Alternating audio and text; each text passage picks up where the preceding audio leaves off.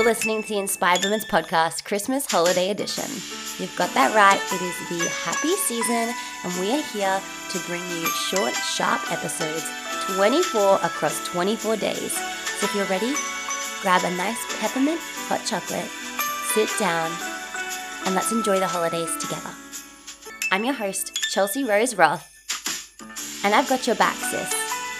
Strap in.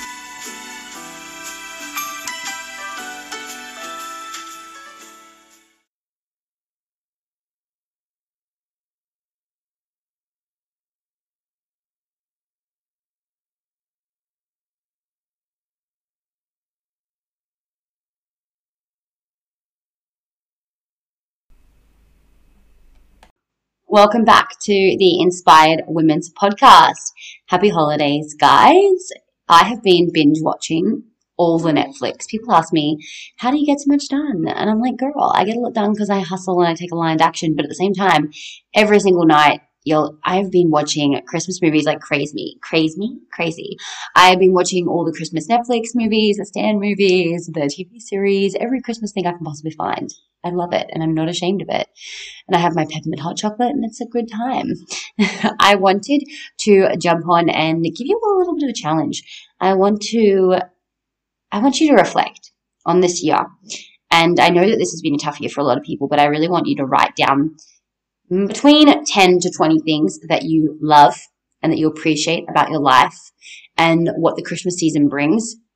And I really want you to take a moment and just, yeah, really feel them and write them down. And I want you to pop them in a jar.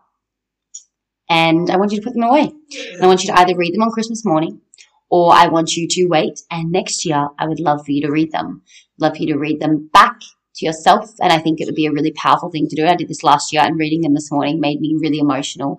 I was so grateful that like we had our first Christmas with our daughter and all of the things and that we were moving house and that I couldn't wait till we had our own home out of a townhouse and now looking looking at it, I'm sitting in a beautiful four bedroom home out in the middle of the countryside, surrounded by farmland and mountains and like you know, the things that I wrote down, the dreams that I wanted for myself and that also that I was really appreciative of what I had have now come true. So I feel like this is such a powerful tool and I really would urge you guys all to do it. And I would love for you to tag us over on Instagram as you're doing it.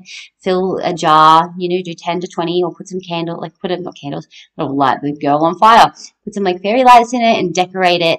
Like stick it on your kitchen table um, and I feel like it is an amazing thing.